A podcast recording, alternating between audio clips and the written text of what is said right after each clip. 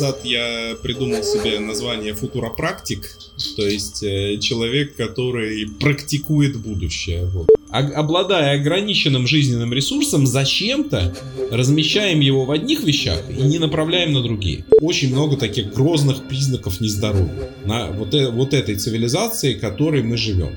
На самом деле мы под, подбираемся к какой-то теме, которая в древних традициях называлась «Страшный суд», когда полная осмысленность каждого действия, каждого человека как будто бы становится видна на ладони.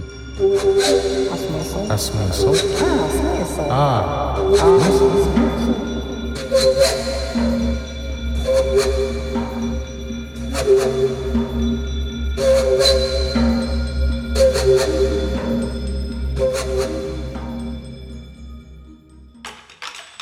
Всем привет, меня зовут Тимур Жабаров. А я Маша Иванова, и с вами подкаст «А смысл?». Мы на протяжении последних полутора лет э, разбираем разные гуманистические и вообще э, человеческие феномены и пытаемся найти в них смыслы. И рано или поздно, когда ты в этом всем копаешься, конечно же, ты задаешься вопросом, а зачем? И этот вопрос, он вообще как будто бы не отпускает нас никогда с Машей.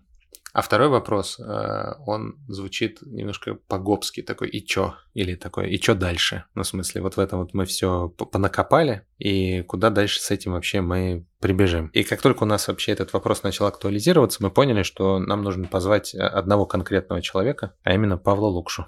Потому что, мне кажется, э, никто другой, ну, по крайней мере, в нашем э, ближайшем окружении, э, так не смотрит постоянно и пристально в будущее, как Паша. Паша, привет. Привет. А, слушай, а, э, я, я вот я, я, я понимаю, что в, в моем даже не самом ближайшем окружении, а примерно вообще все люди, которых я знаю, т, т, тебя знают. Но я предполагаю, что могут еще быть люди, которые тебя не знают. Может, ты чуть-чуть, может быть, в трех словах про себя рассказать, потому что я понял, когда готовился к записи, что так вот в двух словах я теряюсь э, как-то как тебя описать, кроме того, что я тебя знаю много лет. Расскажи чуть-чуть про, про себя. Чем ты занимаешься? Я всегда теряюсь в ответе на этот вопрос. Чем я занимаюсь? Я знаю, я знаю. Я, я ровно так же, я ровно так же, понимаешь, потерялся. Некоторое время назад я придумал себе название футуропрактик, то есть э, человек, который практикует будущее. Вот. Что это конкретно значит, э, мы, наверное, будем говорить. А, и что такое за будущее, которое, конечно, с одной стороны иллюзия, с другой стороны, может быть, и не только иллюзия. Я последние 15 лет занимаюсь действительно вопросами э, вот такого мышления о будущем, но они выросли из моего глубокого интереса к э, будущему и ко времени, потому что э, еще когда я был подростком, меня заинтересовали вопросы, а как именно мы можем предсказывать и предугадывать будущее. Я знакомился и с научными методами этого, этого, в этой теме и изучал много таких методов, которые относятся больше к эзотерическим, различные гадательные системы, предсказательные системы. А потом, а, когда я получил образование, я стал, а, с одной стороны, стратегическим консультантом, то есть помогал а, людям, корпорациям принимать стратегические решения об инвестициях, о запуске новых новых продуктов, э, работал в этой позиции на всяких топовых корпорациях, потом перешел в бизнес-школу Сколково, там 10 лет работал, как раз тоже учил людей мыслить о будущем и запускать э, такие системные проекты. Э, работал, в, помогал запускать вот такое агентство стратегических инициатив, uh-huh. такую площадку диалога между государством, бизнесом и гражданским обществом, как она тогда замышлялась. Вот. И, собственно говоря, Foresight метод для меня был, вот форсайт, это uh-huh. такой метод пред, предсказывания будущего, родился из диалога сначала с людьми в образовании, на самом деле. То есть я сначала начал работать с темой будущего образования, мои знакомые попросили меня, э, как бы сказать,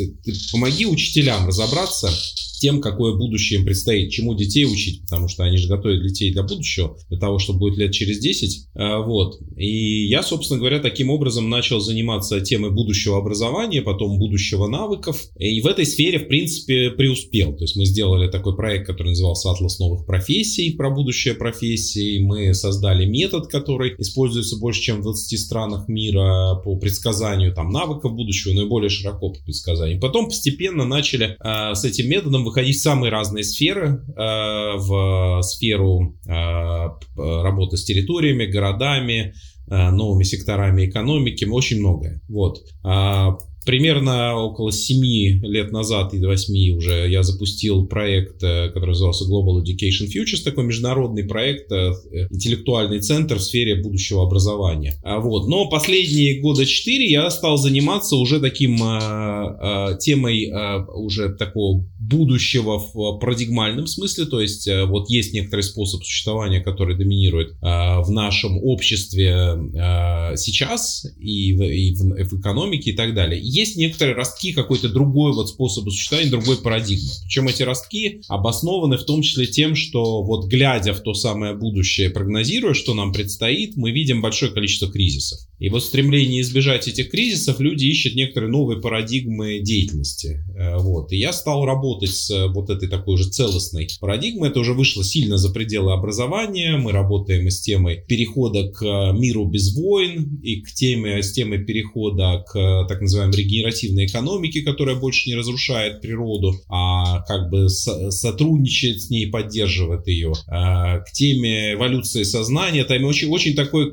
я бы сказал, целостный многомерный процесс, вот, внутри которого есть целый ряд вещей. Вот я, в принципе, те, то, чем я занимаюсь сейчас, я с одной стороны занимаюсь практиками работы с долгосрочным будущим, то есть как вообще можно мыслить за пределами ближайших нескольких лет, куда мы дальше пойдем. Э, вот.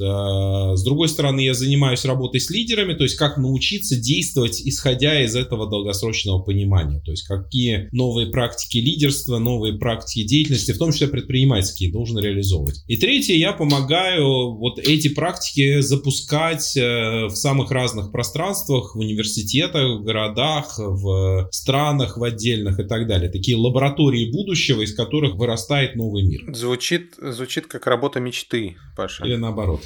Ну, зависит, да, ну, зависит. Это действительно супер интересно, и это такой способ, э, например, встречаться с самыми интересными людьми на планете очень легко. То есть, на самом деле, э, я когда люди говорят, а вот смотри, какой интересный интеллектуал. Я понимаю, что я с ним общался, э, там, не знаю, месяц до этого и так далее. То есть, э, и я просто понимаю, что на самом деле, когда э, ты начинаешь работать вот с этой темой будущего, парадигмальных сдвигов и так далее, с одной стороны, ты фактически можешь войти, ну, практически в любую дверь, по крайней мере, поговорить, да, и запускать самые безумные проекты, и на самом деле люди будут понимать, ну, то есть, если ты обоснуешь, что люди будут понимать, да, действительно, это тоже какую-то часть э, вот этого э, какого-то образа будущего, а вот почему вы этим занимаетесь. Слушай, у меня, э, э, наверняка у Маши там уже есть целая пачка вопросов на уточнение, но я не могу никуда деться, знаешь, от чего? От ощущения, что э, людей, которыми, которые думают там парадигмой, э, далеким будущим, кажется, их так мало, и мне, мне кажется, что э, вот в большинстве своем, знаешь, выходишь на улицу, не знаю, я в своем городе, ты в своем городе, Маша в своем городе, мы это все в разных городах и странах даже сейчас находимся, и ты вот идешь по улице, и кажется, что идея вообще подумать думать про будущее не в смысле следующей недели, а там месяца, года даже, она, ну, как бы не шибко распространена. Я ошибаюсь или это правда так? Ну, это правда так, и это нормально абсолютно, потому что, э, ну, как бы большинство людей, э, э, скажем так, во-первых, живут в режиме сегодняшнего дня, в режиме такого немножко выживания, решения текущих проблем, и это нормально, ну, uh-huh. наверное, да, то есть как бы хочется перейти к обществу, где эти проблемы бытовые у людей будут решены, и они смогут перейти к каким-то более возвышенным и так далее, но это тоже может быть какой-то длинный достаточно процесс, как в такое общество попасть попасть. А, вот, я имею в виду, что если мы смотрим на каких-то великих там фантастов, вдохновляющих там 20 века, типа Ивана Ефремова, да, uh-huh. которые вот мечтали о таком. А, реали... что, что, как может выглядеть вот то самое общество развитого коммунизма, да, вот что это такое, да, вот, а, общество, в котором каждый может творить, да, общество, в котором каждый может, э, вот, как бы базовые потребности закрыты, и вот во что ты переходишь, к чему. Но большинство людей действительно uh-huh. не, не думают о будущем э, за пределами своих э, текущих решений. Ну, из серии «Я хочу себе купить там мотоцикл» или «Мне нужно на зиму купить э, одежду, или еще, или там сегодня вечером купить э, чего-то там, или заработать денег где-то, или еще что-то, или там ребенку школу отдать. То есть есть какой-то бытовой какой-то цикл, э, вот, который, в принципе, тоже работа с будущим. Просто она работа с будущим на масштабе отдельного человека, не пытающегося как-то думать об, о большем, да, или не, не, не, не могущего по разным причинам. Вот. А вопрос, который мне возник, э, звучит таким образом. Такое ощущение, что э, вот за последние два года или, или, или, или может быть, за более, чуть более длительный период, мне кажется, начиная с пандемии, э, людей массово из вот этого вот привычного операционного мышления, когда ты думаешь там короткой перспективой, события начали вытаскивать просто в больший масштаб, и огромное количество страхов, и огромное количество непонимания переживаний, ну, вообще переживаний, всего, что с людьми стало происходить персонально, связано с тем, что люди вдруг соединились с системами сильно большего масштаба, чем их собственная жизнь, и они такие типа, господи, а что теперь с этим совсем делать? Ну, то есть, окей, бывают болезни, они вот так влияют, а еще бывают конфликты, они вот так разворачиваются, и это вдруг вытаскивает людей из их вот этого уютного, короткого, ну, как короткого, там, трех-пятилетнего мотоцикла, квартиры, дачи, дома во что-то сильно большее. И как будто бы запрос на другое представление о будущем, он прям становится более массовым, э, и люди просто не понимают, что с этим делать. Вот такое у меня складывается ощущение. А я бы добавила вот здесь, что э, с одной стороны, это интересно, как ты это описал, да, что лю- люди как бы чувствуют вот эту связь с системой высшего порядка. Я прям про это не думала. Но с другой стороны, если э, до вот таких глобальных кризисов э, человек на что-то ориентировался более-менее, на какое-то более-менее понятное будущее и перспективу, то как будто бы вот в этом году у всех окончательно все сломалось. Я так немножко обобщаю огульно, но тем не менее, мне кажется, что вот та тревога, с которой люди сейчас живут, она как будто бы вообще не позволяет даже подумать о том, что возможно какое-то будущее, и в этом будущем возможны какие-то перспективы. А, а ты э, рассказываешь про то, как э, это все конструировать, и у тебя даже книжка вышла. Можешь, пожалуйста, рассказать, э, а как, как вообще можно помыслить про это самое будущее, и как, в каком подходе вы этим занимаетесь, вашей группой? Ну, смотри, во-первых, давайте разберемся просто о понятиях тех самых, да, что, что это таки за будущее, uh-huh. да, откуда оно возникает. Uh-huh. То есть, потому что, мне кажется, в, э, ну, как бы в нашей культуре есть очень много слоев, откуда мы берем вот эту идею про будущее. То есть, есть, а, например, слой, связанный с каким-то древним представлением о будущем, как о предначертанности. Вот эта судьба, которая ведет там какого-нибудь э, Эдипа в мифе об Эдипе там, к совершению этих преступлений, которые ему предначертаны, и он, как бы, пытаясь избежать, ничего не может сделать. Да, вот это такой греч- греческий род рок, да, а, а, допустим, есть будущее как э, идея э, христианская, где мы э, видим а, будущее, а, ну, где-то где в будущем будет Царство Божие, да, и вот мы как бы к нему работаем, мы не знаем, когда оно наступит, но вот мы знаем, что есть этот как бы конец этой реальности, конец света, и вот надо дождаться его. Вот получается, появляется такая стрела времени, вот, которая разворачивает людей к uh-huh. какому-то будущему. Потом есть э, будущее нового времени, где появляется идея проектности, идея возможности как-то, значит, что-то создать, вот, что человек не должен быть, значит, игрушкой сил природы, он сам может созидать, а, вот, и есть, допустим, Эйнштейновское такое физическое время, да, или там Ньютоновское Ньютоновское, Эйнштейновское, вот в котором вообще все события разворачиваются. И когда Эйнштейн стал, э, значит, э, как бы вот с, с этим параметром времени относительно него раз, размышлять, э, значит, там как раз начали рождаться вот эти идеи начала 20 века про машину времени, да, что вот, а если мы там сделаем какую-то технологию, начнем по времени двигаться как пар координате, так же, как мы в пространстве двигаемся. То есть у нас появилась идея, что будущее как бы это на самом деле такая точка точка во времени, отстоящая от нас сейчас. Дальше есть споры, а предписана ли эта точка или она как-то, значит, создается нами в настоящем.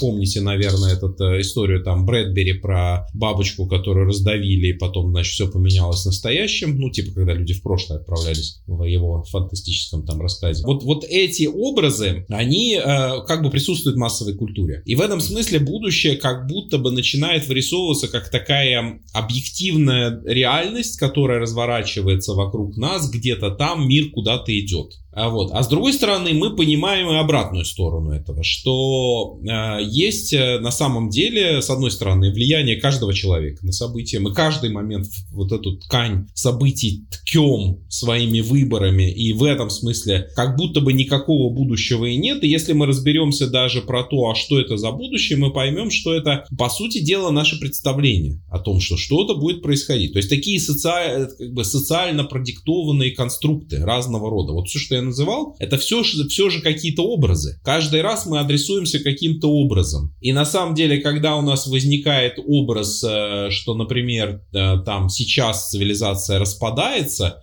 тоже образ. Или наоборот, что мы там идем в век процветания, или что там через 10 лет мы построим коммунизм. Uh-huh. То есть это какие-то коллективные, э, ну, по сути дела, иллюзии, представления о том, что вот мир куда-то идет, мы идем внутри него. И, кстати, наше будущее личное, оно тоже на это завязано, потому что на самом деле у каждого есть и про себя такое представление, что там я через э, месяц там, э, не знаю, поступлю вот в аспирантуру или еще что-нибудь. То есть есть э, какая, какой-то такой поток событий, в который как будто мы конструируем вот этим своим представлением. И хотя это иллюзия, с одной стороны, да, это иллюзия, а у нее есть реальное следствие. Какое? Мы мобилизуем нашу энергию определенным образом. То есть наша жизненная энергия в настоящем, это как раз к вопросу о смысла, да, вот того самого смысла, э, вот, или и чё, вот, обладая ограниченным жизненным ресурсом, зачем-то размещаем его в одних вещах и не направляем на другие. Мы каждый момент времени работаем с будущим. Индивидуально. То есть, на самом деле, простраивая свою траекторию жизни, мы, мы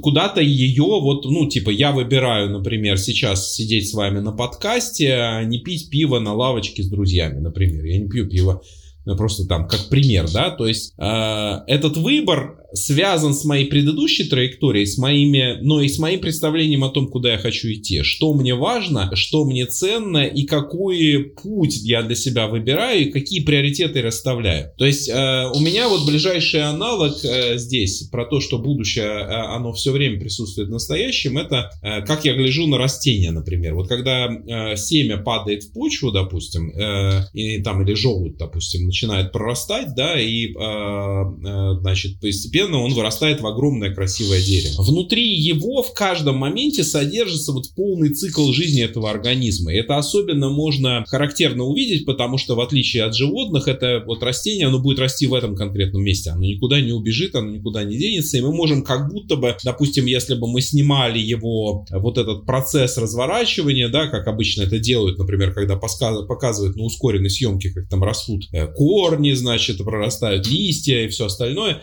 мы можем видеть этот цикл жизни, потом uh-huh. его проматывать в разных направлениях туда-обратно, и на самом деле получается, что в момент, когда растение только пробуждается, да, внутри него уже содержится вот этот образ большого дерева. То есть и, и всего его жизненного цикла. И мы не знаем, может быть, там э, его сломает ветер или гроза его расшибет, или там его съедят э, Э, грибы какие-то, которые, значит, его атакуют, или еще что-то. То есть оно может караеды там съедят. В общем, короче говоря, разная судьба у него может быть. Но как будто внутри него содержится вот это намерение быть этим этим деревом, которое прорастет, значит, займет свое должное пространство, проживет свой цикл жизни и когда-то закончится. А, вот. И вот я гляжу также примерно на человеческую жизнь и на жизнь э, большего, чем человек, потому что на самом деле наши индивидуальные выборы сплетаются в коллективные выборы. И на, на коллективном уровне э, через разные э, вот такие форматы, как бы сказать, то, что можно назвать, как бы в древности называлось эгрегорами, там в, в, разных традициях, значит, а сейчас бы мы, мы сказали, то есть это такие узлы смысла образования, да, к ним притягиваются такие социальные структуры, да, например, бизнес-модели в экономике, да, социальные институты, то есть разные способы организации деятельности, наборы правил, культурные нормы, да, то есть это разные слои организации организации общества, которые структурируют нашу коллективную жизнь, и которые эволюционируют. С одной стороны, вроде это все придумано, это сконструировано. В каждый момент времени мы можем так сказать, что все общество это иллюзия. Но эта иллюзия растет, и это, с другой стороны, такой живой организм, который пророс и наполнился энергией взаимодействия людей, и вот через наши индивидуальные намерения, да, которые вот у каждого из нас будущее, точно так же у нас есть эти коллективные будущие разного масштаба, да, то есть семьи есть будущее, у рода есть будущее, у города есть будущее, у страны, у там и так далее. И на самом деле мы можем заходить в эти, э, э, как бы, ну, в эти слои, например,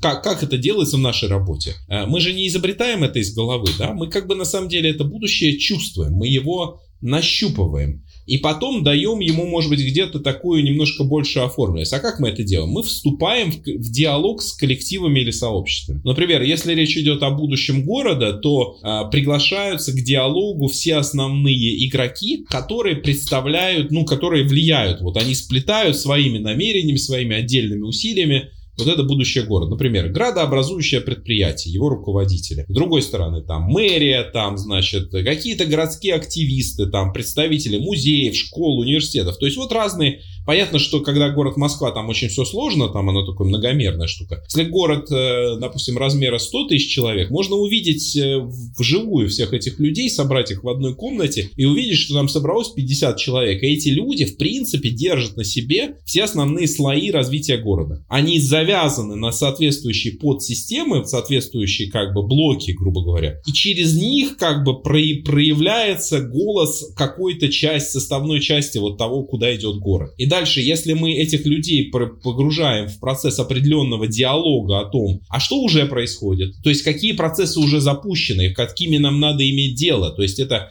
определенная инерция этой системы, да, какие процессы мы как бы, с каким мы стремимся, в чем наша мечта, то есть как бы, как она проявляется в настоящем, какие ресурсы у нас есть, то есть мы начинаем смотреть с разных сторон на жизнеспособность этой идеи о будущем, которая приходит через эту группу людей. И у них складывается, у этой группы складывается образ. В- вопрос, который у меня возникает, вот э, ты очень хорошо э, показал историю на городе в 100 тысяч человек. Наверное, если мы это с, э, еще, еще упростим там до семьи, например, или даже до там э, как это, in the family circle моего внутреннего семейного круга, который внутри меня какие-то субличности, это будущее каким-то образом проецирует, то между этими вот э, частями э, как будто бы, с одной стороны, они могут договориться, с другой стороны, они в том или ином каком-то одном, кажется, хотя тоже, наверное, по-разному, но все равно в каком-то одном направлении они смотрят, дышат, или в каком-то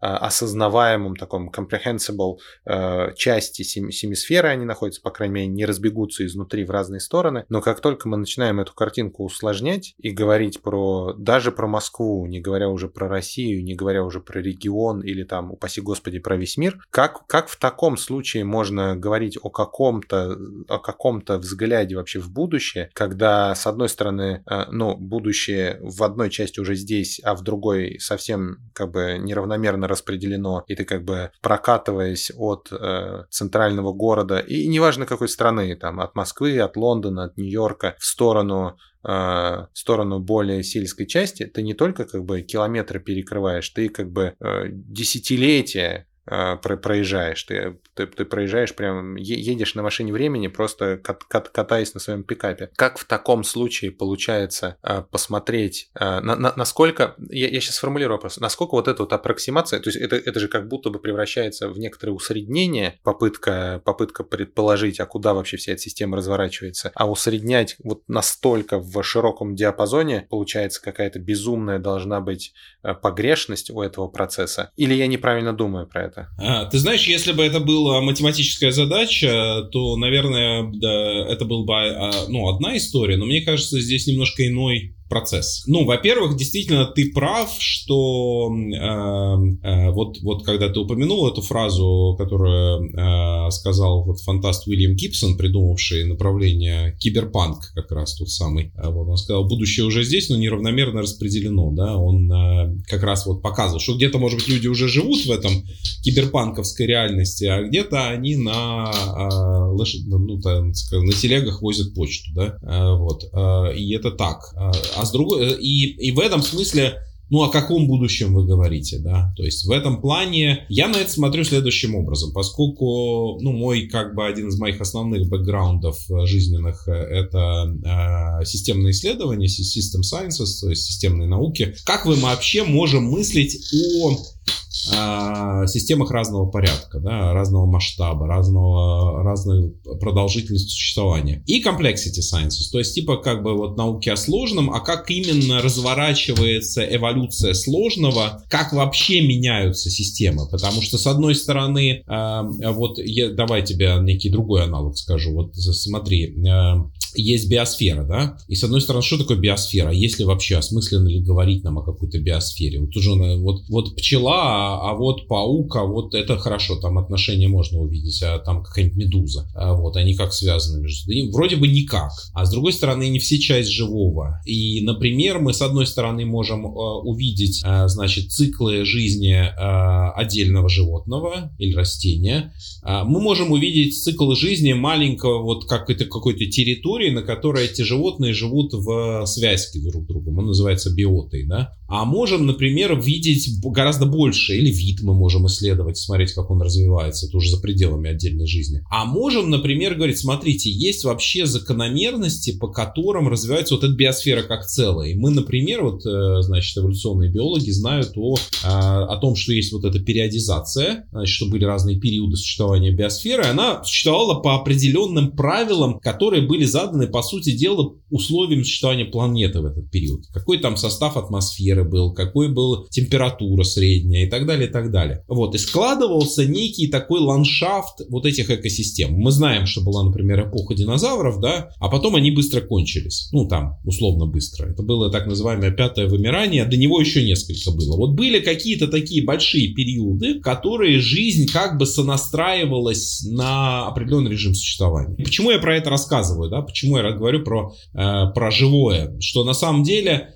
мы на, по аналогу можем увидеть на самом деле разные масштабы существования систем, сонастроенных как бы друг с другом. То есть э, мы можем увидеть, что да, с одной стороны у нас э, как бы есть э, э, такой способ существования вот этого живого э, в отдельной локации или в отдельном организме, а есть в, в масштабе экосистемы, а есть в масштабе какой-то большой территории, а есть в масштабе всей планеты. И на самом деле человеческие процессы, они примерно похожи на это. То есть мы можем увидеть э, цикл жизни отдельной семьи или отдельного человека, и он будет супер индивидуальным. И внутри него будет очень много нюансов. Но одновременно с этим есть какой-то общий такой, как сказать, процесс или ритм, который задает образ жизни городского человека в, э, ну, например, в начале 21 века, да. А есть, э, значит, э, способ существования той цивилизации, которая сейчас доминирует на планете. И эта цивилизация отличается от цивилизации Египта древнего или от э, шумеров или от э, инков, чем-то похожи, но чем-то очень сильно отличается. И когда мы начинаем обсуждать будущее такого масштаба, то нам нужно с одной стороны, значит, входить вот в это исследование вот тех самых системных законов, которые определяют эволюции такого масштаба систем, да, ну, этим занимается какое-то количество историков, э, те, кто, например, занимается так называемым big history, да, или вот системной историей, э, вот, или, ну, и так далее, там, э, клеометрией, а, вот, э, то есть есть люди, которые смотрят на эти циклы. А, и с другой стороны, нам действительно нужно по аналогии с живыми системами смотреть, где у них границы существования, какими ресурсами они э, э, пользуются и так далее. Вот там мы можем выходить на то самое нащупывание граничных условий. И с другой стороны, вот возвращаясь к тому, а как вот про это можно помыслить, я думаю, что можно мыслить с двух сторон. Одна сторона это как раз, как раз сторона, когда мы исследуем системные законы, а другая сторона, когда мы соприкасаемся с этим живым, которое само себя понимает. То есть мы же все как бы части э, клетки этого суперорганизма нашей цивилизации. И чем больше мы спросим, грубо говоря, там клетки руки, ноги, печени, мозга, э, сердца и так далее, куда идет организм как целое, насколько он здоров, нездоров, там плохо. Вот если мы провели бы интервью, мы бы, в принципе, как это делают медики, когда они делают такой комплексный скрининг, они говорят, это тело находится в этом состоянии, да? Вот чем-то похоже, когда мы начинаем начинаем смотреть про состояние как бы вот этих образов будущего в разных социальных слоях, кругах, группах и так далее, мы начинаем видеть вот эти схожие паттерны. Вот это как бы часть моей работы на самом деле. Я как бы... У меня да. есть э, в, вот в уточнение это, этого, это, этой разницы в метафоре, когда ты говоришь про человечество, э, про, про, про вообще весь наш э, всю нашу надстройку человеческую как про некий единый организм э, и про возможность сделать некоторый скрининг, мне кажется, ключевая разница с там, современной медициной заключается в том, что у медиков есть какое-то картирование. Оно, конечно, со временем становится, с одной стороны, все более и более точным, а с другой стороны, сама вот эта вот рамка нормы, что значит там здоровый человек в том или ином возрасте, оно э,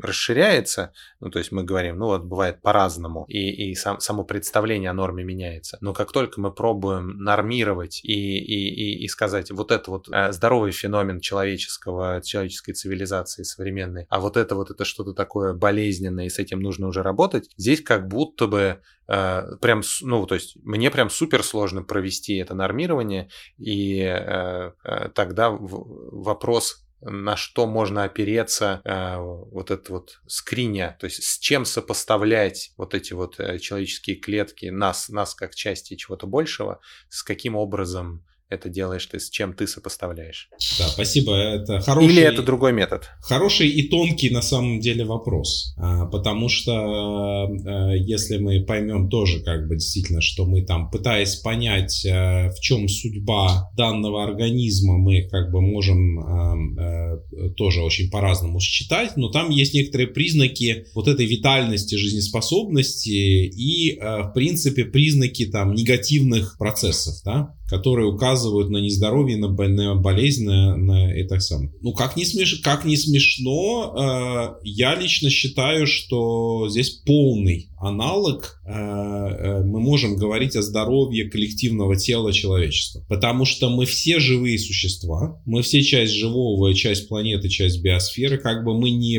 говорили, что мы не, мы совсем другие, э, мы от этого отличаемся. На самом деле каждый день в своем повседневном проживании мы сталкиваемся либо со здоровьем, либо с нездоровьем. И оно проявляется на разных уровнях, и эти разные уровни э, друг друга еще влияют. То есть мы, например, понимаем, что человек, который э, э, находится в психологически нездоровом коллективе или нездоровой семье, э, с большей вероятностью начинает вырабатывать там сначала психосоматические какие-то, у него начинаются процессы, а потом и соматические. То есть он там, э, там это в принципе подтверждено наукой, да. Uh-huh.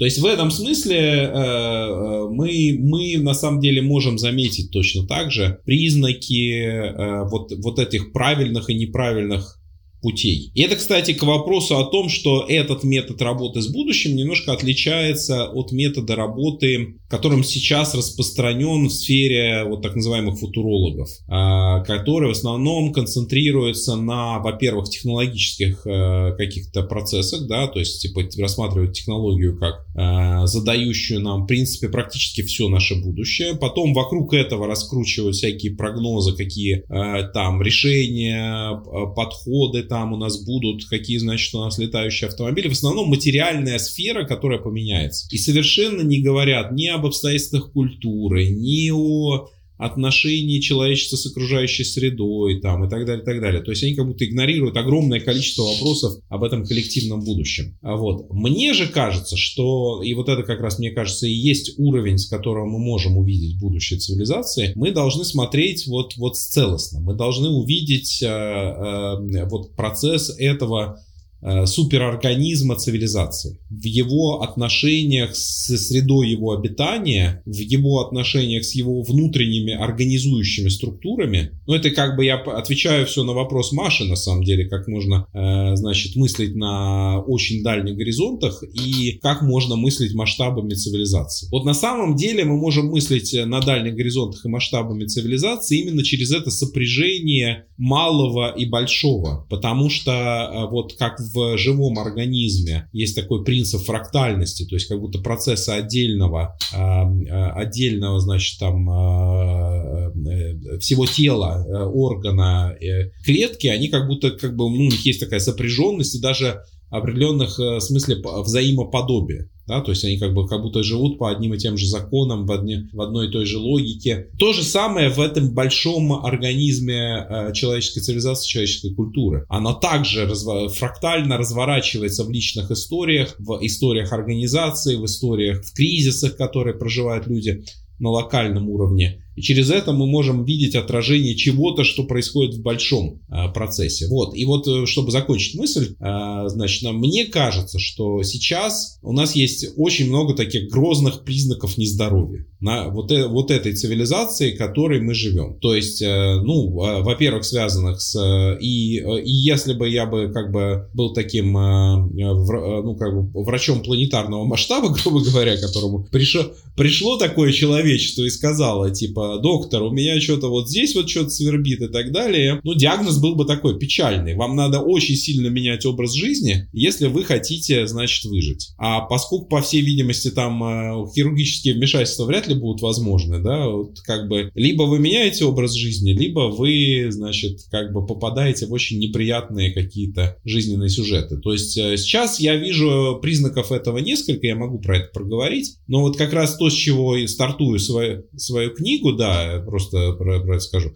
Я, по сути, описываю ключевые э, такие, ну, так называемые boundaries, границы, да, границы э, существования там, нашего вида и, и в частности нашей цивилизации в э, масштабах планеты. То есть а, они не мной были придуманы, есть серьезные очень научные группы, которые конкретные boundaries описывают эти границы, да. А я просто систематизировал, по сути дела, это в некой единой схеме. И вдруг очень интересно получилось. То есть стало ясно, что а, вот, э, вот то, что иногда говорят, что у нас не просто один кризис, у нас есть переплетенный такой полекризис. Множество одновременно происходящих кризисов кризисов надлома той модели, которую мы видим. Каждый из них, из этих кризисов, потенциально это такая мина замедленного действия, способная разнести наш образ жизни, нашу цивилизацию и, в принципе, даже уничтожить наш вид. А вот что с этим делать, это второй вопрос. Да, я бы тут хотела включиться. Э, знаешь, э, я, Паш, в том числе хочу тебе сейчас э, внезапно сказать спасибо, потому что я на протяжении долгого времени пыталась сформулировать концепцию soft skills. И когда ты собрал одну из конференций Global Education Futures, и когда я увидела вот разворот всей этой системы в полном масштабе тогда, по-моему, в 2015 году или в 2014, я прям, мне назвали как бы вот то, что я пыталась интуитивно нащупать, мне назвали. Вот. А сейчас э, у меня лично происходит такое исследование, как э, такой ответ на все эти вызовы, которые сейчас у нас происходят. Э, я задумалась о том, э, как трансформируются ценности э, в, нап- в направлении как бы гуманистической организации цивилизации. Э, я даже думаю на эту тему какую-то для себя там сделать работу, как-то для себя это прояснить. Не знаю, там, будь то диссертация или там статья или что что-то. И когда я увидела твою книгу, я подумала, что ты опять со мной это делаешь. То есть ты опять показываешь некий фрейм, да, который описывает, мало того, что описывает некую модель, а что сломалось, и в каких точках э, хорошо бы иметь некое воздействие для того, чтобы все улучшилось, так вы еще и прогнозируете это на сто лет вперед. И вот любопытно узнать, э, а как проводилась эта работа, как вы подумали про текущую про текущие кризисы и конфликты, что это были за люди, которые про это подумали, и как э, человеку, ну, такому не то чтобы рядовому, да, нас э, слушают люди, которые в, той или иной, в том или ином масштабе социальными изменениями занимаются, да, кто-то бизнесы строит с учетом социальных изменений, кто-то школы, кто-то, ну, как-то все равно влияет на какое-то сообщество. Вот. И вот для таких людей, как бы, мог, бы ты тогда рассказать, э, как вы про это думали, как вы это структурировали, и как получилось именно на сто лет вперед подумать? Ну, во-первых, спасибо, спасибо, я рад, что как бы мои тексты тексты или исследования чему-то помогают э, в продвижении, в том числе мне очень хочется... Почему я говорю футуропрактик о себе, да? Потому что мне важно, чтобы э, мы не просто исследовали будущее. Вот футурологи предназначены изучать будущее, а э, мне кажется, вот надо смотреть на будущее как на пространство совместного творчества. Причем такого творчества, у меня даже была первоначальная идея назвать эту книгу «Будущее как надежда». Э, вот, то есть это такое пространство надежды, потому что на самом деле э, очень многие конфликты, которые сейчас доминируют, э, самого разного рода, там, неравенство, голод, все остальное, нельзя немедленно решить. Но разворачивая систему действий, договорившись о другом способе существования, начав к нему двигаться, мы на самом деле за некоторое время все можем поменять. И вот в этом есть для меня большая надежда. Э, вот, что на самом деле на очень разных масштабах, на масштабе отдельной территории, отдельного города. Мне очень нравятся вот эти примеры там отдельных людей, которые просто брали своими руками, восстанавливали экосистему там из типа выжженной пустыни, значит, делали прекрасный цветущий лес за несколько лет, да, то есть это просто на самом деле даже масштаб отдельного человека, который методично что-то делает, дает этот эффект. А когда таких людей много, и они вместе двигаются, а, мы можем действительно создавать прям совсем другой способ жизни, совсем другую реальность. А, вот. И для этого, поэтому для меня будущее как надежда. Но это надо делать не насильственно, тут очень важно, потому что, мне кажется, очень многие утопии 20 века не состоялись, потому что вот был такой, была надежда, было, значит, что-то, а мы не там, дальше фрустрация, а кто нам мешает оказаться там, а давайте этих врагов расстреляем, а, вот, э, ну и так далее. Вот. Значит, теперь к твоему вопросу. Откуда вообще вот э, как бы берется этот, э, э, э, эти выводы? Ну, на самом деле, первое, э, это такой своего рода алхимический процесс такой, знаете, вот э, последовательная возгонка, значит, как там, ну или потом алхимия стала химией, значит, например, там как бы эти крепкие спиртовые напитки, да, там типа последовательной возгонкой, перегонные кубы, нам надо, значит, отогнать ценную субстанцию, ну или там духи, любые другие, значит, органические вещества, там, которые нужно концентрировать. А вот. Э, сначала, конечно, было огромное количество конкретных сессий про будущее с самыми разными сообществами. И последние, наверное, 10 э, лет последовательно я, ну, как бы проходил там э, самые разные сообщества, которые вот на разных масштабах заявляют это будущее. От государственных программ там разного масштаба до каких-то радикальных э, программ преобразования человеческой природы, типа там трансгуманистических, там экологические движения, э, значит, модели там будущее капитала, модели будущего будущего бизнесов, цифровых бизнесов, экологических бизнесов, многих-многих других. То есть, э, наверное, действительно было много сотен этих сессий, много сотен сообществ, с которыми, э, ну, как бы я сам соприкасался, да, и потом постепенно вот из них э, проявляются люди, которые примерно так же, как я, пытаются выполнять вот эту работу по синтезу, по нахождению каких-то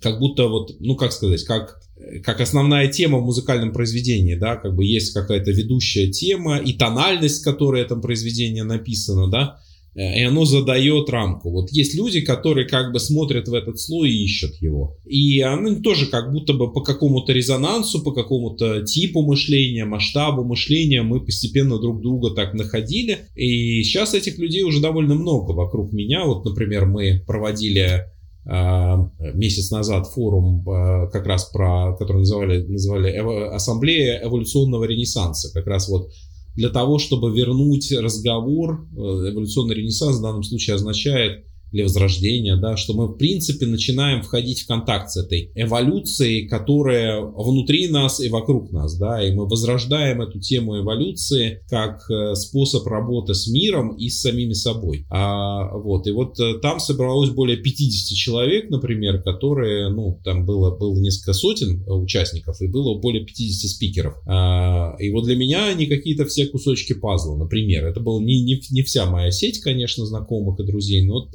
многие из них вот а, а, это как раз люди, которые мыслят на этом масштабе, они мыслят на масштабе цивилизации, они ищут какие-то ключи к э, культурным или, или экономическим или политическим изменениям, думают про новые модели лидерства и многое-многое другое. И вот в диалогах с ними, в персональных диалогах, в проектах и так далее, я как будто бы все время собирал эти кусочки пазла. И для меня это как бы не было одной единой сессии, на которой это произошло. То есть поэтому это авторская книга, а не отчет о проведенном проекте, да?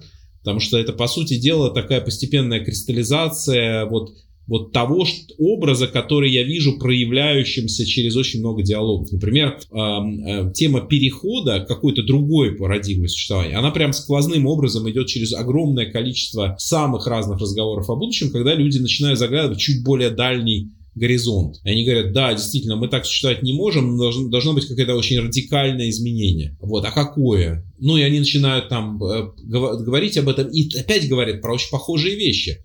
Их там буквально, их ограниченное счетное количество, они говорят про как будто, казалось бы, с одной стороны, вот, э, вот будущее пространство твоего чистого творчества, мечтай о чем хочешь. Но, но когда мы соединяем одновременно э, воображение и как бы вот что-то такое связанное с, э, грубо говоря, движением сердца, я бы так назвал, это довольно важно, да, вот в, вообще как бы в поиске настоящего будущего, потому что будущего много вариантов, но, но только по одному из них мы пойдем. И пойдем мы в конечном итоге туда, куда нас, ну, как бы ведет вот этот наш жизненный путь, куда мы хотим направлять нашу энергию, а это еще движение наших чувств, да, куда мы хотим, вот что, во что мы верим, что, к чему мы стремимся. И в этом смысле я вижу, что очень многие люди одновременно говорят об очень схожих вещах. Не знакомы друг с другом, не зная друг друга, живя в самых разных на самых разных территориях, сам, в самых разных культурных слоях, они как будто бы чувствуют это приближение другого времени, рождения какой-то другой эпохи. И вот, э, ну, как бы я когда книгу писал, я пытался собрать вот этот кристаллик, да, проявить то, о чем на самом деле люди с самых разных сторон говорят. Для меня, э, для меня в этом смысле это работа по постепенному возгонке смыслов, которые на самом деле сквозным образом, как вот эта какая-то музыкальная тема присутствует очень много где. Я, кстати, хотел сказать одну вещь. Я вот э, думаю про название э, э, подкаста, про смысл. Uh-huh. И э, я не знаю, хотели ли мы, вы мне задавать такой вопрос, но я хотел поделиться своим взглядом на тему смысла образования. И я уже начал говорить про эту тему вот связи смысла и будущего, потому что, ну вот в моем э, размышлении о смысле образования я считаю, во-первых, что э, смысл берется, он по определению растет из так называемых надсистем. Ну, то есть человек сам себе своим смыслом быть не может. Он может, конечно, пытаться, но это как бы такое немножко вырождение. Он всегда, э, смысл рождается через отношения, через принадлежность. То есть когда мы ну, например, есть, э, значит, вот особенно когда речь идет о смыслах жизни или об осмысленности действия или еще чем-то, uh-huh. то есть э, э, там есть, ну, как минимум вот этот, а с кем я сопрягаюсь? А для кого я это делаю, а ради чего. То есть вот там есть ответы на большее, чем я, да, то есть вот там есть отношения с этим большим, чем я, во что я вкладываюсь, что как бы возвращает мне там, не знаю, награду, поощрение и так далее. И вот в этом отношении взаимодействия и так далее, может быть, там, не знаю, меня любят за то, что я там хороший, например. Это вот я хороший, когда я делаю раз, два, три. Вот смысл, да, один из. Таких смыслов много разных там. Или смысл действий внутри организации определен экономической целесообразностью. Ну, то есть разные контуры, но это про то, как больше определяет вот э, смысл существования. И вот в этом плане на самом деле. Мне очень интересны вот эти как бы, с одной стороны, экзистенциальный слой вот этих угроз и вызовов нашему виду, то есть типа что ставит мы подошли к этому, на самом деле, как вид, э, как, как цивилизация, мы подошли к вопросу о том, что уже есть технологии и способы самих себя уничтожить. И это проявило нашу хрупкость. И точно так же, как смерть для отдельного человека ставит вопрос об осмысленности и целесообразности его жизни, также как будто возникает вопрос об осмысленности и целесообразности жизни нашего вида как целого. И вот в этом, в этом я вижу очень интересный заход ага. на осмысленность того, а что надо делать отдельному человеку, нашему современнику и каждому из нас, да, проживая эту историю. Имеем ли мы э, возможность и право, если мы видим эти процессы, оставаться безучастными. А если мы видим, что э, э, как бы на самом деле будущее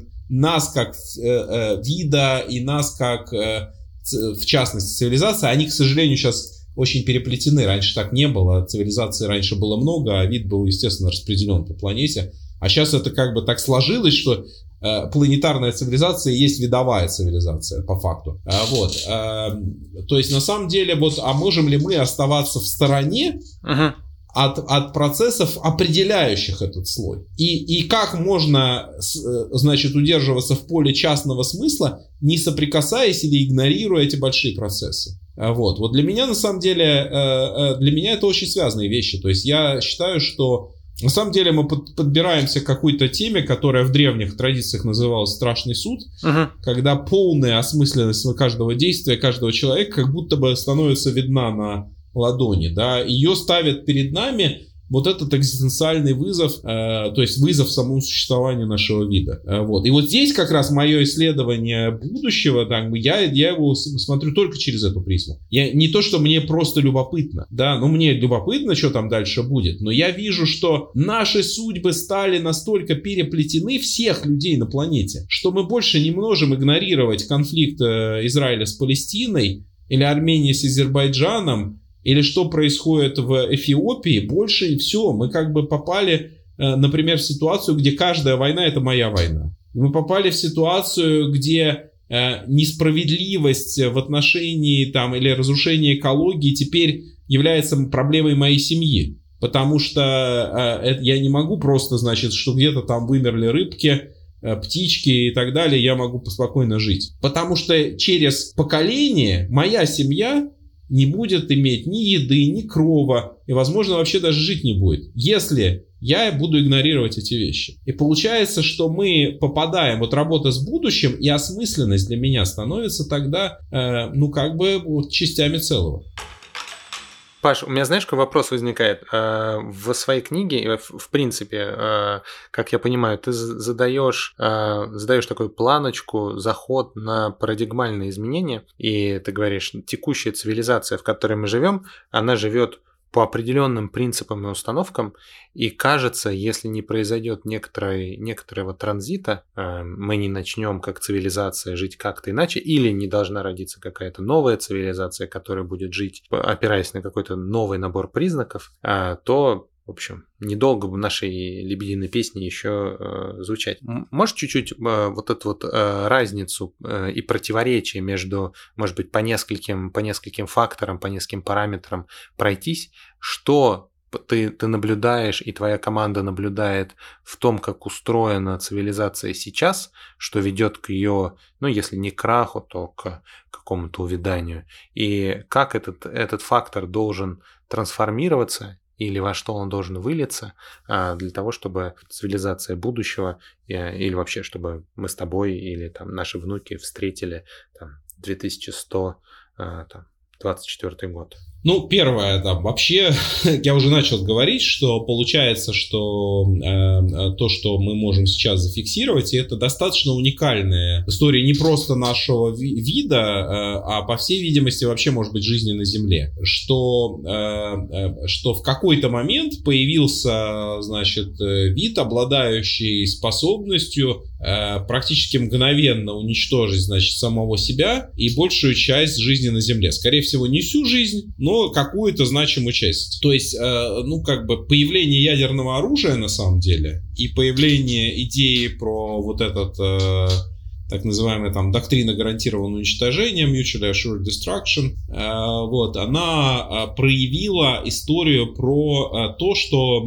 вот мы, мы создали такую технологию. Но это только один из э, аспектов, да. Мы на самом деле параллельно с этим э, примерно в то же время проявилось еще целый ряд примерно похожих процессов, каждый из которых э, обладает вот столь же деструктивным потенциалом. Но на самом деле большая часть из них связана более с экологическими кризисами самого широкого профиля. Да? Климат на самом деле не является там, на, на мой взгляд, самым критичным, и не только на мой, на самом деле, я здесь опираюсь скорее на исследования э, вот как раз тех самых людей, которые ввели это понятие планетарных границ, это Стокгольмский институт устойчивости. Они, собственно говоря, поставили вопрос, а какие граничные условия существования вида на Земле, ну, собственно говоря, а, созда создают ему практически гарантированные ну, там, условно, бесконечное существование вот в, в этой среде. Климат одна из них, там есть, понятное дело, необходимость наличия воды, еды, определенного уровня биологического разнообразия, потому что на самом деле оно является определяющим и поддерживает все остальное. Там состава почв, океанов, ну, в общем, короче говоря, там целый ряд параметров, и там атмосфера,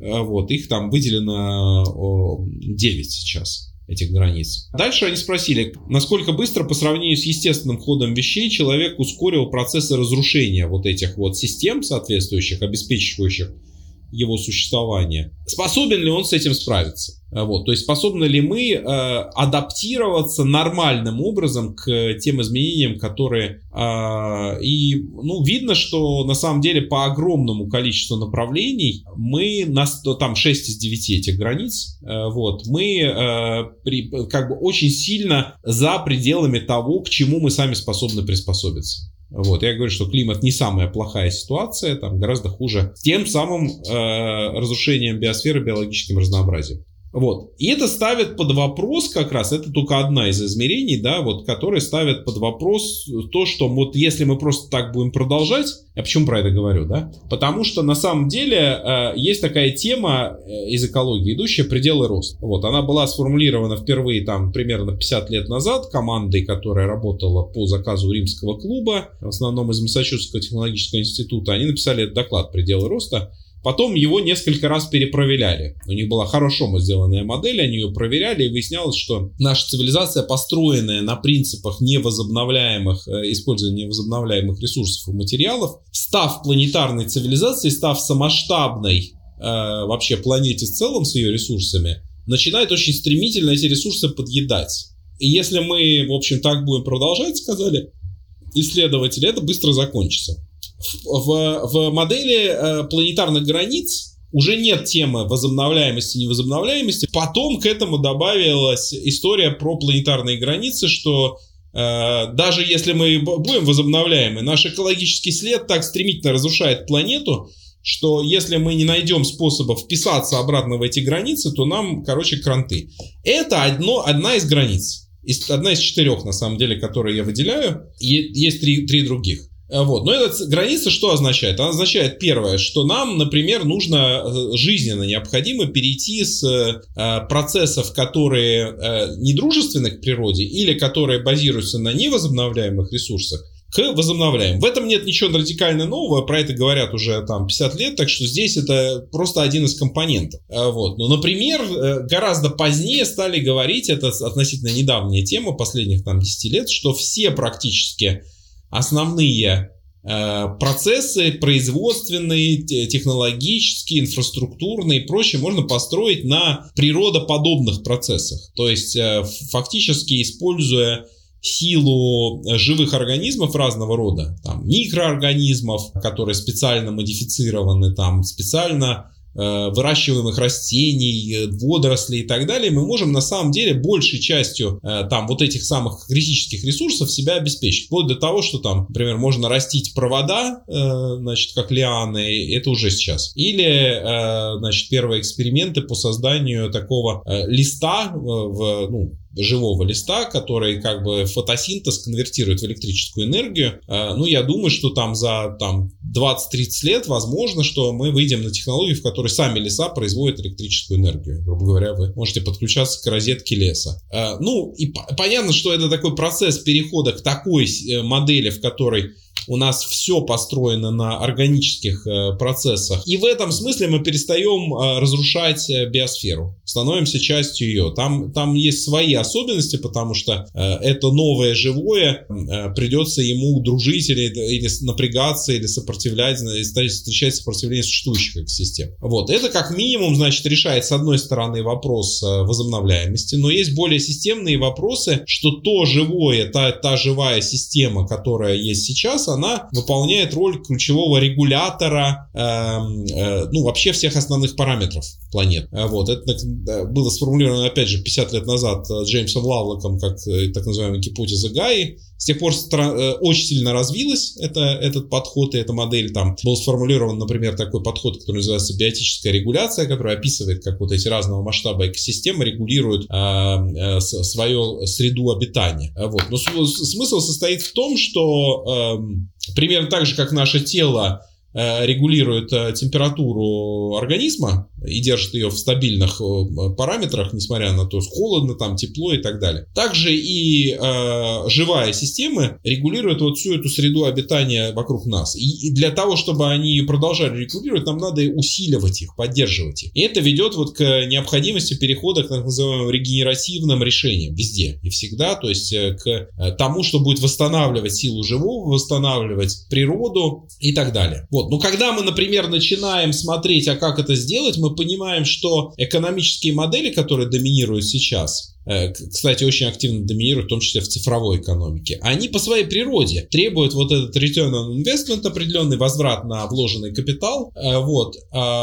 который, как правило, э, извлекается одинаковым образом. Находится что-то, что считается бесплатным ресурсом, и, значит, превращается в новый источник дохода. Например, люди – новая нефть. Значит, мы их превратим их данные, значит, их информацию в источник своего обогащения. Почему? Ну, потому что никто из этих людей не претендует на то, чтобы их, э, э, значит, их, их собственные знания об, о себе были какой-то их собственностью. И это источник капитализации Фейсбука, Гугла, и так далее. А теперь давайте сделаем, э, значит, личные данные и личные по, самое, собственность самого человека. Вот я смотрю, как бы разворачивающийся скандале Э, в генеративном искусственном интеллекте, когда голоса разных людей стали использовать сейчас для, э, значит, того, чтобы синтезировать совершенно другие слова. И они, естественно, начинают, а почему, почему, значит, моим голосом произносятся вещи, которые я никогда бы не произнес. Ну, вплоть до озвучки там порнофильмов и так далее. А, э, это просто один из примеров эксплуатации того, что как бы принадлежит самому человеку,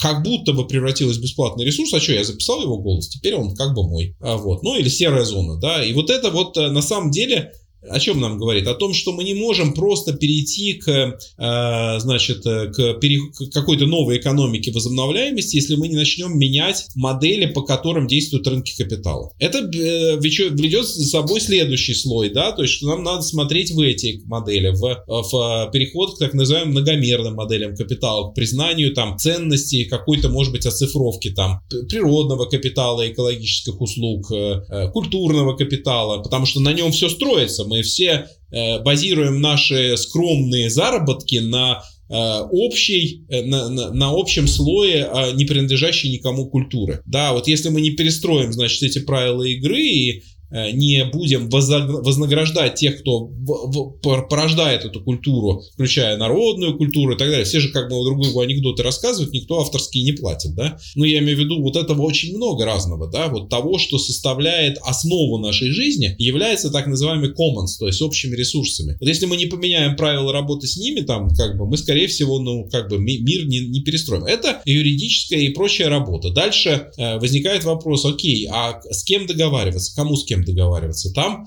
например, появляется идея, что вообще-то говоря, мы не можем просто договариваться между собой люди, если мы вписаны в большую планетарную систему. То есть нам нужно менять правила игры, то есть юриди- юридические правила в том числе, признавая субъектность других видов или других там существ или других э, сущностей, таких как реки, озера, острова, там, океанические течения. То есть нам надо каким-то образом дать им право заявлять о своих потребностях, то есть начинать их видеть и так далее. Это большая работа, она уже началась на самом деле. Это сейчас звучит, может быть, как бред, но я могу сейчас рассказывать очень интересные кейсы о том, как субъектность нечеловеческих субъектов начинает входить в юриспруденцию. Э, вот. Это один из больших переходов. И таких переходов я могу продолжать, да, потому что на самом деле на уровне культуры э, это порождает осознание, что я больше не гражданин отдельной страны или вообще гражданин там города и так далее, что я в первую очередь гражданин э, планеты, то есть что должна быть вот эта культура планетян, грубо говоря, да, то есть каких-то вот, значит, что мы все планетяне, да, что мы там не просто граждане, мы часть вот этого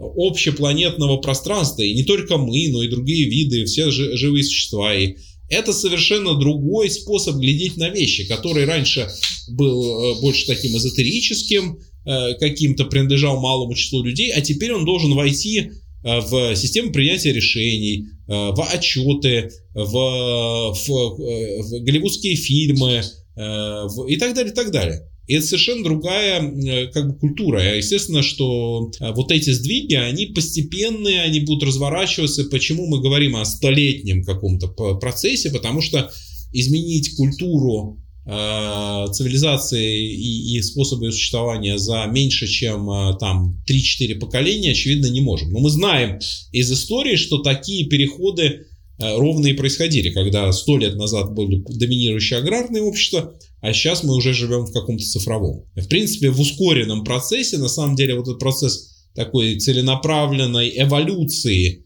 то есть э, освоения вот своего перехода, перехода больше сложности, он становится вполне реальным. Да, мне хочется сейчас э, немножечко начать резюмировать, потому что мы достаточно много всего интересного обсудили, и я вот хочу как бы выйти с таким, наверное, выводом и опять-таки с благодарностью. Мне кажется, что то, из-за чего и мы с Тимуром начали подкаст в прошлом году, и те кризисы будущего и думания о будущем, которые случились у многих э, гуманистически настроенных людей в прошлом году, и у некоторых они продолжаются. И вот как будто бы для таких людей э, ваша огромная работа по созданию книжки и той конференции, о которой ты упомянул, это как будто бы очень классный ориентир – как э, и в какой оптике нам все это можно посмотреть. Можно действительно, ну, можно с чем-то не соглашаться и что-то, ну, что-то может быть довольно сложно для восприятия, да, мне вот, например, история про субъектность э, там неживых э, этих самых, да, она мне тоже кажется сложной, но в ситуации, когда у нас практически отсутствует какая-то та же самая надежда и какое-то представление о том, а куда все это может развиваться и в какую сторону, наличие такой оптики, да, и наличие такого труда, которое вы э, провернули и создали вот эту вот систему, оно, мне кажется, будет очень полезно для изучения, э, хотя бы даже для того, чтобы заработали зеркальные нейроны, да, и чтобы вообще начался хоть какой-то процесс синхронизации, а куда это все может развернуться.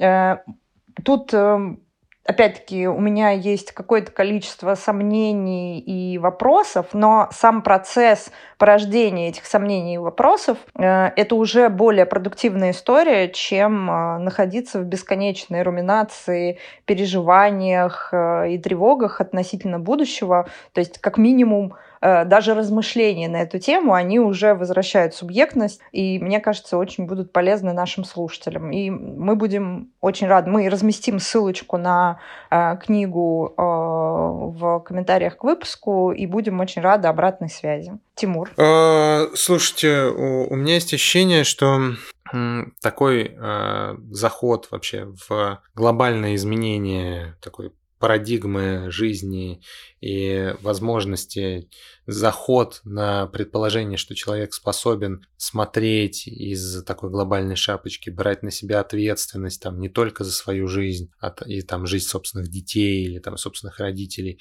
а в целом за жизнь вида и за его выживание, это прям большая, как, как будто бы нам, как человечеству, действительно нужно для этого сильно вырасти. Э, там есть э, ряд исследований, в которых э, исследователи пытались померить средний психологический возраст не мира, но хотя бы какой-то отдельной страны.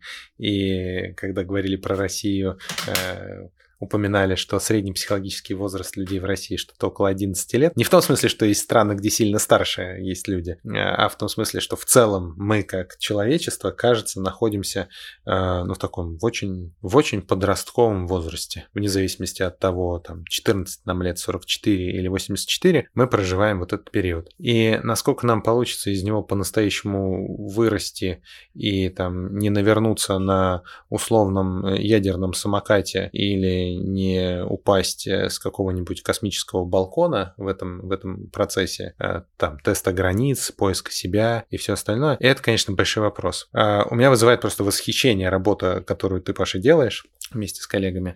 А, и я точно а, книгу прочитаю и, видимо, приду еще с пачкой вопросов приватно. А может быть, мы отважимся на вторую версию запуска, на вторую версию подкаста, на, на продолжение этого разговора с новыми вопросиками.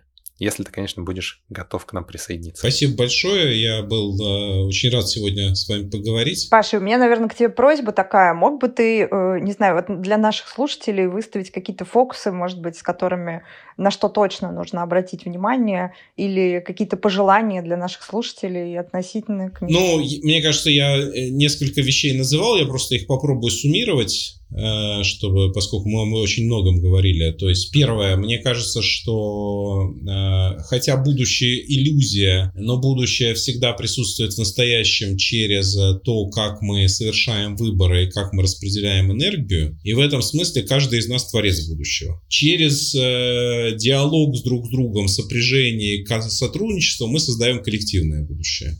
А, в настоящий момент так получается, что даже если мы не думаем о больших системах и больших процессах э, масштаба э, нации, цивилизации и человечества, они думают о нас, и мы сейчас проживаем симптомы э, чего-то, что на самом деле является общечеловеческим поликризисом. И у каждого из нас есть э, возможность на своем уровне, со своего масштаба действия, каким бы он ни был, влиять на происходящие события и на то, куда пойдет цивилизация дальше. И, э, ну, как бы я даже в книге на самом деле завершаю ее тем, что можно делать, если вы там раз, два, три, четыре, пять, если вы там предприниматель, если вы политик, если вы художник, если вы просто человек, который еще не определился, кто вы такой.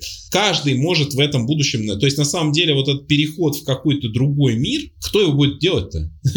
То есть, как мы про это не поговорили, но на самом деле рождение будущего происходит изнутри настоящего. Оно не происходит... Нельзя построить параллельно рядом другой мир. Нельзя разрушить этот до основания, а потом считать, что мы, значит, построим какой-то другой, он будет иной. Потому что э, э, это скорее процесс рождение изнутри. И этот мир новый, он будет очень похож на, на, на наш, а, а очень будет сильно отличаться. И поэтому он через нас рождается. Вот поэтому каждый, когда он выбирает, когда он вдруг осознает, что я, вообще-то говоря, не пассивный наблюдатель, а я могу на это как-то влиять, хотя бы даже тем, что действительно, Маш, что я начинаю изучать, интересоваться, думать, это уже меняет мое действие. А если я еще начинаю погружаться, входить в разговор, там рождается какое-то иное действие. То есть мои, мои приоритеты, моя энергия перестраивается, и через это перестраивается мир. То есть в этом смысле каждый из нас э, создает это будущее прямо сейчас. Огонь. Огонь. Спасибо тебе большое.